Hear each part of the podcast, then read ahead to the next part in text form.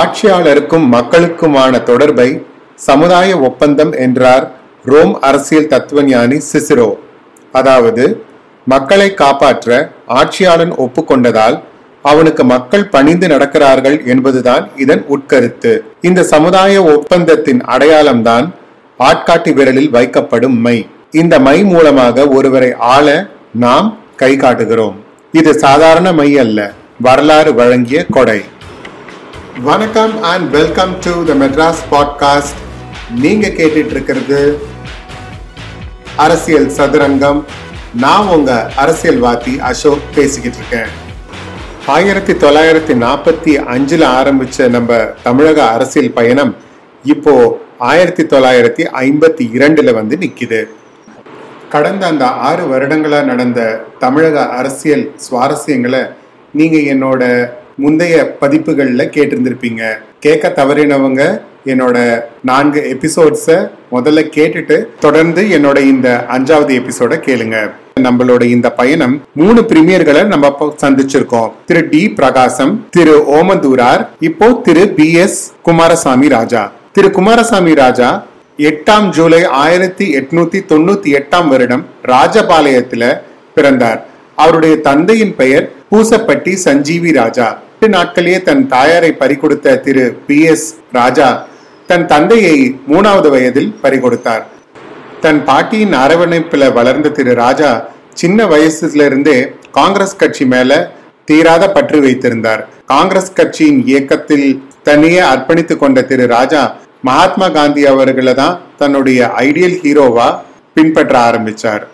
ராஜபாளையம் கிராம பஞ்சாயத்து பிரசிடென்டாகவும் செயலாற்றிய திரு ராஜா தன்னுடைய இளமைக்கால வாழ்க்கையும் சொத்துக்களையும் காந்திய வழி ஏழைகளின் முன்னேற்றம் இதற்காகவே அர்ப்பணிக்க தொடங்கினார். தன் ஆதர்ச நாயகனான காந்தியடிகளை கூட அவரு ஆயிரத்தி தொள்ளாயிரத்தி பத்தொன்பதாவது வருஷம் சந்திச்சாரு. ஆயிரத்தி தொள்ளாயிரத்தி முப்பத்தி ரெண்டாவது வருஷம் பிரிட்டிஷ் ஆதிக்கத்தை எதிர்த்து அவர் நடத்திய பல போராட்டங்கள்னால கைதும் செய்யப்பட்டு ராஜபாளையம் நகரத்திலேயே முக்கியமான புள்ளியா மாறினாரு திரு ராஜா. அதுக்கப்புறமா அவர் திருநெல்வேலி, மதுரை, அப்புறம் ராமநாதபுரம் ஆகிய தொகுதிகளில் ஆயிரத்தி தொள்ளாயிரத்தி முப்பத்தி நாலாவது வருஷம் ஜெயிச்சாரு. முப்பத்தி ஒன்பதாவது வயசுல எம்எல்ஏவா திரு ராஜகோபாலசாரி அவர்களுடைய சட்டசபையில மந்திரியா நுழைஞ்சாரு. திரு ராஜா அவர்கள் Boopathi Raju cooperative credit bank அப்படிங்கிற ஒரு ஏழை எளிய மக்களின் பயன்பாட்டிற்காக அதை தொடங்கினாரு. சுதந்திர போராட்டத்தின் போது கைதாகி தன்னோட சிறையில இருந்த நண்பர் திரு பூபதி ராஜு அவருடைய நினைவாதான் இந்த வங்கிக்கு அவரோட பெயரை சூட்டினாரு திரு ராஜா. ஆறு ஏப்ரல் ஆயிரத்தி தொள்ளாயிரத்தி நாற்பத்தி ஒன்பதுல சென்னை மாகாணத்தின் முதல்வரா பதவியேற்றிட்ட திரு ராஜா அவர்கள் சின்ன வயசுல ஸ்ரீவல்லிபுத்தூர் ஜிஎஸ் ஹையர் செகண்டரி ஸ்கூல்ல பயின்றதுனால ஸ்ரீவல்லிபுத்தூர் கோயில் கோபுரத்தையே தமிழக அரசின் முத்திரை சின்னமாக ஆக்கினார். இப்ப கூட நம்ம அதே கோபுரத்தை தான் தமிழ்நாடு அரசின் முத்திரையா வச்சிருக்கோம். இப்ப நம்ம ஆயிரத்தி தொள்ளாயிரத்தி ஐம்பத்தி ரெண்டுல நடந்த நிகழ்வுகள் என்னன்னு பார்க்கலாமா?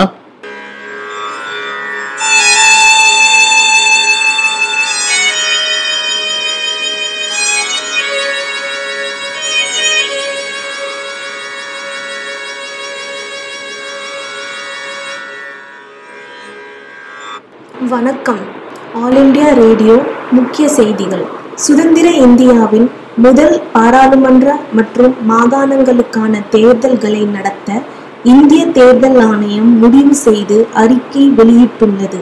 இந்த தேர்தல் இருபத்தி ஐந்தாம் தேதி அக்டோபர் மாதம் ஆயிரத்தி தொள்ளாயிரத்து ஐம்பத்தி ஓராம் ஆண்டில் தொடங்கி இருபத்தி ஒன்று பிப்ரவரி ஆயிரத்தி தொள்ளாயிரத்து ஐம்பத்தி இரண்டாம் ஆண்டு முடிவடையும். பிப்ரவரி மாத இறுதிக்குள் வாக்குகள் எண்ணப்பட்டு முடிவுகள் வெளியிடப்படும் என்று இந்திய தலைமை தேர்தல் ஆணையர் திரு சுகுமார் சென் அறிவித்துள்ளார்.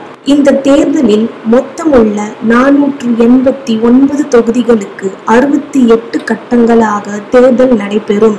இருபத்தி ஓரு வயது நிரம்பிய ஆண்கள் மற்றும் பெண்கள் வாக்களிக்கலாம் என்று அவர் தெரிவித்தார். சென்னை மாகாணத்தை பொறுத்தவரை ஒன்பது கட்டங்களாக ஆயிரத்து தொள்ளாயிரத்து ஐம்பத்தி இரண்டாம் ஆண்டு ஜனவரி மாதம் இரண்டு, ஐந்து, எட்டு, ஒன்பது, பதினொன்று, பன்னிரண்டு, பதினாறு, இருபத்தி ஒன்று மற்றும் இருபத்தி ஐந்தாம் தேதிகளில் நடைபெறும் என்றும் தெரிவித்துள்ளார். தேர்தல் தேதிகள் அறிவிக்கப்பட்ட உடனேயே எல்லா கட்சிகளும் களத்தில் குதிக்க தயாராக இருந்தாங்க. குறிப்பாக காங்கிரஸ் கட்சி. அகில இந்திய அளவில் பார்க்க போனால் நேருவுக்கும் காங்கிரஸ் கட்சிக்கும் இருந்த செல்வாக்க வேற எந்த கட்சியினாலையும் ஈடு செய்ய முடியல. தமிழ்நாட்டை பொறுத்த வரைக்கும் காங்கிரஸ் தான் ஆண்டுகிட்டு இருந்தது. ஆனால் இப்போ அவங்களுக்கு ஒரு சிக்கல்.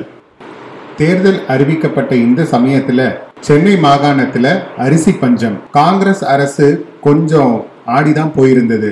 அரிசியை கொள்முதல் செய்வதில் குழப்பம், அதுல விநியோகம் செய்வதில் இன்னும் குழப்பம். அரிசி ஒரு சில மாவட்டங்களில் கிடைத்தது, ஒரு சில மாவட்டங்களில் கிடைக்கல. பதுக்கல், ரேஷன் கடைகள்ல முறையான விநியோகம் செய்ய முடியாத சூழ்நிலை, இப்படி பல பிரச்சனைகள் பி எஸ் குமாரசாமி அரசை அப்போ தாக்கிட்டு இருந்தது. அதனால அதிருப்தி அலை காங்கிரஸை நோக்கி வேகமாக வீச தொடங்கியது. ஆனா அகில இந்திய பார்த்தோம்னா நேருவுக்கும் காங்கிரஸ் கட்சிக்கும் செல்வாக்கு அப்படியே தான் இருந்தது. தமிழ்நாடு, ஆந்திரா, கர்நாடகத்தின் சில பகுதிகள், மலபார் ஆகியவற்றை உள்ளடக்கிய மாகாணம் இரண்டு கோடியே எழுபது லட்சம் வாக்காளர்கள் கொண்ட பெரிய மாகாணமாக திகழ்ந்துச்சு. தேர்தல் அறிவிச்ச காலகட்டத்தில் தனி ஆந்திர பிரதேச மாநிலத்துக்கான கோரிக்கையும் வலுத்துக்கிட்டு வந்துதான் இருந்தது. இப்படி அதிருப்தி அலை வீசி கொண்டிருக்கிற நேரத்துல தான் தேர்தல் அறிவிக்கப்பட்டது. சென்னை மாகாணத்தை பொறுத்த வரைக்கும் காங்கிரஸுக்கு நேரெதிராக இருந்தது கம்யூனிஸ்டுகள். கம்யூனிஸ்டுகள் அவங்களோட ஆயுத புரட்சி போராட்டத்தினால சில காலம் நேருவின் அரசால் தடை விதிக்கப்பட்டிருந்தார்கள். ஆனா அவங்க அதை கைவிட்டு தேர்தல் களத்துல குதிச்ச உடனே காங்கிரஸ்க்கு மாற்றா எல்லாருமே பார்த்தது கம்யூனிஸ்ட் கட்சியை தான். கம்யூனிஸ்ட் கட்சியை தவிர தமிழ்நாட்டில் இன்னும் சில கட்சிகள் தேர்தலில் போட்டியிடுறதுக்கு ஆர்வம் காட்டுனாங்க. சிதம்பரம், கடலூர், விழுப்புரம் உள்ளிட்ட பகுதிகளில் இருந்த வன்னியர் சங்கம், அதோட தலைவர் விழுப்புரம் ராமசாமி படையாச்சியார், தேர்தல் நெருங்கிட்டு இருந்த அந்த நேரத்துல தன் சங்கத்தின் பெயரை தமிழ்நாடு உழைப்பாளர் கட்சின்னு மாத்திக்கிட்டு களமிறங்கினார். அதே மாதிரி திரு எம் ஏ மாணிக்கவேல் நாயக்கர், அவரும் அதே பகுதியை சேர்ந்தவர் தான், அதே வன்னியர் சமுதாயத்தை சேர்ந்தவர் தான். அவருக்கு அந்த சமுதாயத்துல நல்ல செல்வாக்கு இருந்தது. அதனால காமன்வெல்த் கட்சின்னு அவர் ஒரு கட்சி ஆரம்பிச்சாரு. இவங்களெல்லாம் போக முக்கியமான இன்னொருத்தரையும் சொல்லணும், பசும் பொன் முத்துராமலிங்க தேவர். இவர் காங்கிரஸ்ல இருந்து விலகி ஃபார்வர்ட் பிளாக் என்ற கட்சியில தன்னை இணைச்சுக்கிட்டாரு. எல்லாருடைய கண்களும் இப்போ இன்னொரு புதிய கட்சி மேல விழுந்தது, அண்ணாவால் தொடங்கப்பட்ட திராவிட முன்னேற்ற கழகம். திராவிட முன்னேற்ற கழகம் கொள்கை ரீதியில ஒரு முடிவெடுத்திருந்தாங்க. அதாவது முதல் தேர்தலில் தாங்கள் போட்டியிட போவதில்லைன்னு அண்ணா அறிவிச்சிருந்தாரு. அவங்க தேர்தலில் போட்டியிடலன்னு அறிவிச்சிருந்தாலும் சில கட்சிகளுக்கும் சில சுயேட்சைகளுக்கும் அவங்க ஆதரவு தந்து பிரச்சாரத்துல ஈடுபட்டிருந்தாங்க. காங்கிரஸ் அல்லாத மாற்று கட்சிகள் யாரா இருந்தாலும் அவங்களுக்கு தங்களுடைய ஆதரவு கிட்டும்ன்றது திமுக அப்போ எடுத்திருந்த நிலைப்பாடு.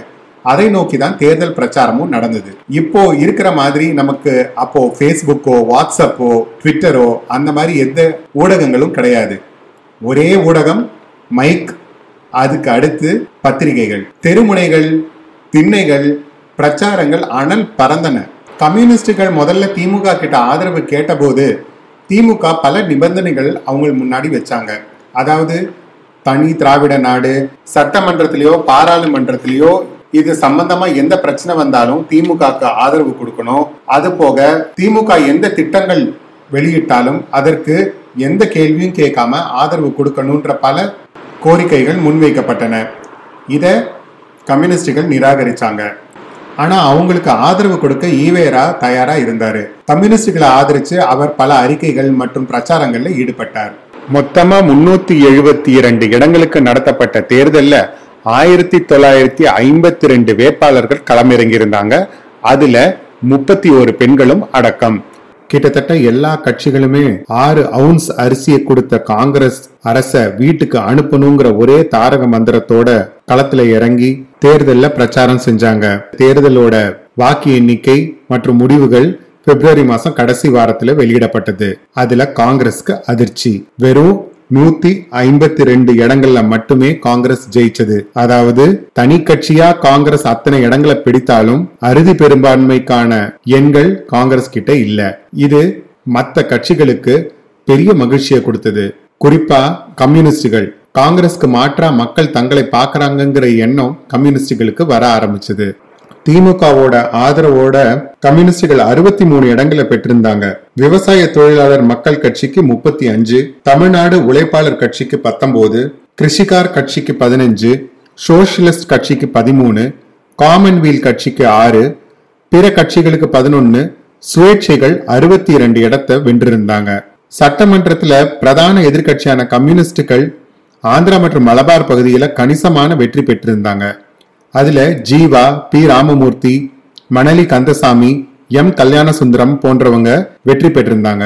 அருப்புக்கோட்டை சட்டமன்ற மற்றும் மக்களவை தொகுதியில வெற்றி பெற்ற பசும் பொன் முத்துராமலிங்க தேவர் மக்களவை உறுப்பினர் பதவியை ராஜினாமா செஞ்சாரு. தேர்தல் முடிவுக்கு பிறகு சென்னை மாகாண சட்டமன்றத்துல தனிப்பெரும் கட்சி காங்கிரஸ் தான். ஆனா ஆட்சி அமைக்க முடியல. காங்கிரஸ் இல்லாத மற்ற கட்சிகள் சேர்ந்து ஒரு கூட்டமைப்பு உருவாக்குனாங்க. அதோட பேரு ஐக்கிய ஜனநாயக முன்னணி.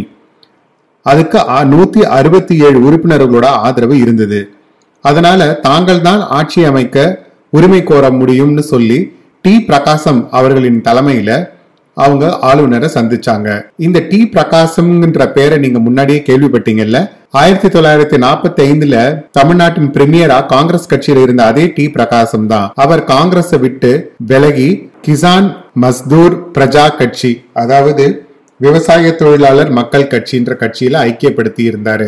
மக்களின் தீர்ப்பை நம்ம ஏத்துக்கிட்டு எதிர்கட்சி வரிசையில அமர்ந்துடலாம் அப்படின்னு காமராஜர் முடிவெடுத்தாரு. ஆனா இத கட்சியில நிறைய பேர் ஒத்துக்கல. தனி கட்சியா நம்ம தான் அறுதி பெரும்பான்மை கிடைச்சிருக்கு, அதனால ஆட்சி அமைக்கக்கூடிய அதிகாரம் நமக்கு தான் இருக்கு, எப்படியும் நம்ம தான் ஆட்சி அமைக்கணும்னு கட்சியிலிருந்து அவருக்கு நிறைய அழுத்தங்கள் வர ஆரம்பிச்சது. என்ன பண்றதுன்னு அவர் யோசிச்சார். இதுக்கு ஒரே ஒரு தீர்வு தான் இருந்தது, திரு ராஜாஜி அவர்கள். ராஜாஜி அவர்கள் தமிழக அரசியலை விட்டு விலகி கவர்னர் ஜெனரலா பதவியேற்று இப்ப ஓய்வுல இருந்தாரு. அவர் திருப்பி முதலமைச்சரா வருவாரா அப்படின்ற கேள்வி எழுந்தும் போது அவர்கிட்ட கேட்டே இதுக்கு ஒரு முடிவுக்கு வரலான்னு சொல்லி ராஜாஜியை அணுகுனாங்க. தான் முதல்வர் ஆவறதுல காமராஜருக்கு எந்த பிரச்சனையும் இல்லைன்னா நான் அந்த பதவியை ஏத்துக்கிறதுக்கு தயார்னு சொன்னாரு ராஜாஜி. இந்த இடத்துல நான் இன்னொரு விஷயத்தையும் உங்ககிட்ட குறிப்பிட விரும்புறேன். ராஜாஜி நேரடியா தேர்தல்ல போட்டியிடல. பின்ன அவர் எப்படி முதல்வர் ஆகலாம் அப்படின்னு நீங்க யோசிக்கிறது எனக்கு புரியுது. அந்த காலத்துல எம்எல்சி அப்படின்னு ஒரு விஷயம் இருந்தது, அதாவது மெம்பர் ஆஃப் லெஜிஸ்லேட்டிவ் கவுன்சில். இப்போ நம்மளுக்கு லோக்சபா ராஜ்யசபா இருக்குல்ல, அதுல ராஜ்யசபா மாதிரி முன்னாடி இங்க இருக்கிற ஒரு ஒரு சட்டமன்றத்துக்கும் மேல் சபைன்னு ஒன்று இருந்தது, அதை தான் எம்எல்சின்னு சொன்னாங்க. காப்பந்து முதல்வராக இருந்த பி எஸ் குமாரசாமி ராஜா அவரை எம்எல்சிக்கு நாமினேட் செஞ்சு திரு ராஜாஜிய முதல்வரா பதவியேற்ற செஞ்சாரு. திரு குமாரசாமி ராஜாவுமே ஸ்ரீவல்லிபுத்தூர் தொகுதியிலிருந்து தோற்று போனவர் தான். ஆனா அவர் காப்பந்து முதலமைச்சரா இருந்தனால அந்த அதிகாரத்தை உபயோகிச்சு அவரை எம்எல்சி பதவிக்கு நியமிச்சாரு. இத கடும் ஆட்சேபனம் தெரிவிச்சு அதை எதிர்த்தாங்க எதிர்கட்சியினர். ஆளுநர் ஸ்ரீ பிரகாசாவும் பி எஸ் குமாரசாமி ராஜா அவர்களின் பரிந்துரையை ஏற்று திரு ராஜாஜியை மேலவை உறுப்பினரா ஆக்குனாரு. அத்தோட இல்லாம ஆட்சி அமைக்க வருமாறு அழைப்பையும் விட்டாரு. ராஜாஜியின் நியமனம் பலத்த சர்ச்சைகளை கிளப்பிச்சு. மக்களை சந்திக்க பயந்துகிட்டு கொல்லைப்புறம் வழியாக பதவிக்கு வந்துட்டாருன்னு பெரியார் சாடினாரு. கம்யூனிஸ்ட் கட்சியும் விமர்சனம் வைக்க தவறல. ஆனா ராஜாஜி கையில இருந்தது ஒரே விஷயம், முதல்வர் பதவிக்கு வந்தாச்சு, அடுத்து ஆட்சி அமைக்கணும், அதுக்கு என்ன பண்ணணும். ரெண்டு பேர் மேல குறி வச்சாரு. ஒருவர் மாணிக்கவேல் நாயக்கர், காமன்வெல்த் கட்சியின் தலைவர். அவர்கிட்ட ஒன்பது எம்எல்ஏக்கள் இருந்தாங்க. அவர் காங்கிரஸ் கட்சியில ஐக்கியமாகி நில வருவாய்த்துறை அமைச்சர் பதவியும் கொடுக்கப்பட்டது. அடுத்தது விழுப்புரம் ராமசாமி படையாச்சியார், அவரும் காங்கிரஸ்க்கு ஆதரவு கொடுத்தார். அதுபோக பல சுயேட்சைகளும் காங்கிரசுடன் ஐக்கியமாகி காங்கிரஸ் கட்சிக்கு தங்கள் ஆதரவை தெரிவித்தது. கட்சி தாவலுக்கு கால்கோள் விழா நடத்திவிட்டார் என்ற விமர்சனத்துடன் பத்து ஏப்ரல் ஆயிரத்தி தொள்ளாயிரத்தி ஐம்பத்தி ரெண்டாம் ஆண்டு சென்னை மாகாண முதல்வராக பதவியேற்றார் ராஜாஜி. ஒரு பக்கம் ஆட்சி அமைச்சு பெருமூச்சு விட்டு கொண்டிருந்த ராஜாஜிக்கு ரெண்டு தலைவலிகள் இருந்தது. ஒன்னு ஏற்கனவே நம்ம பார்த்த அரிசி பஞ்சம், இன்னொன்னு தனி தெலுங்கு நாடு. இதை எப்படி அவர் சமாளிச்சாரு, என்னெல்லாம் அடுத்தடுத்து அவரோட ஆட்சியில நடந்தது, அவரால் அவரோட ஆட்சியை தக்க வச்சுக்க முடிஞ்சதா, இத என்னோட அடுத்த எபிசோட்ல கேளுங்க. அதுவரை உங்களிடமிருந்து விடைபெறுவது உங்கள் அரசியல்வாதி அசோக். நன்றி.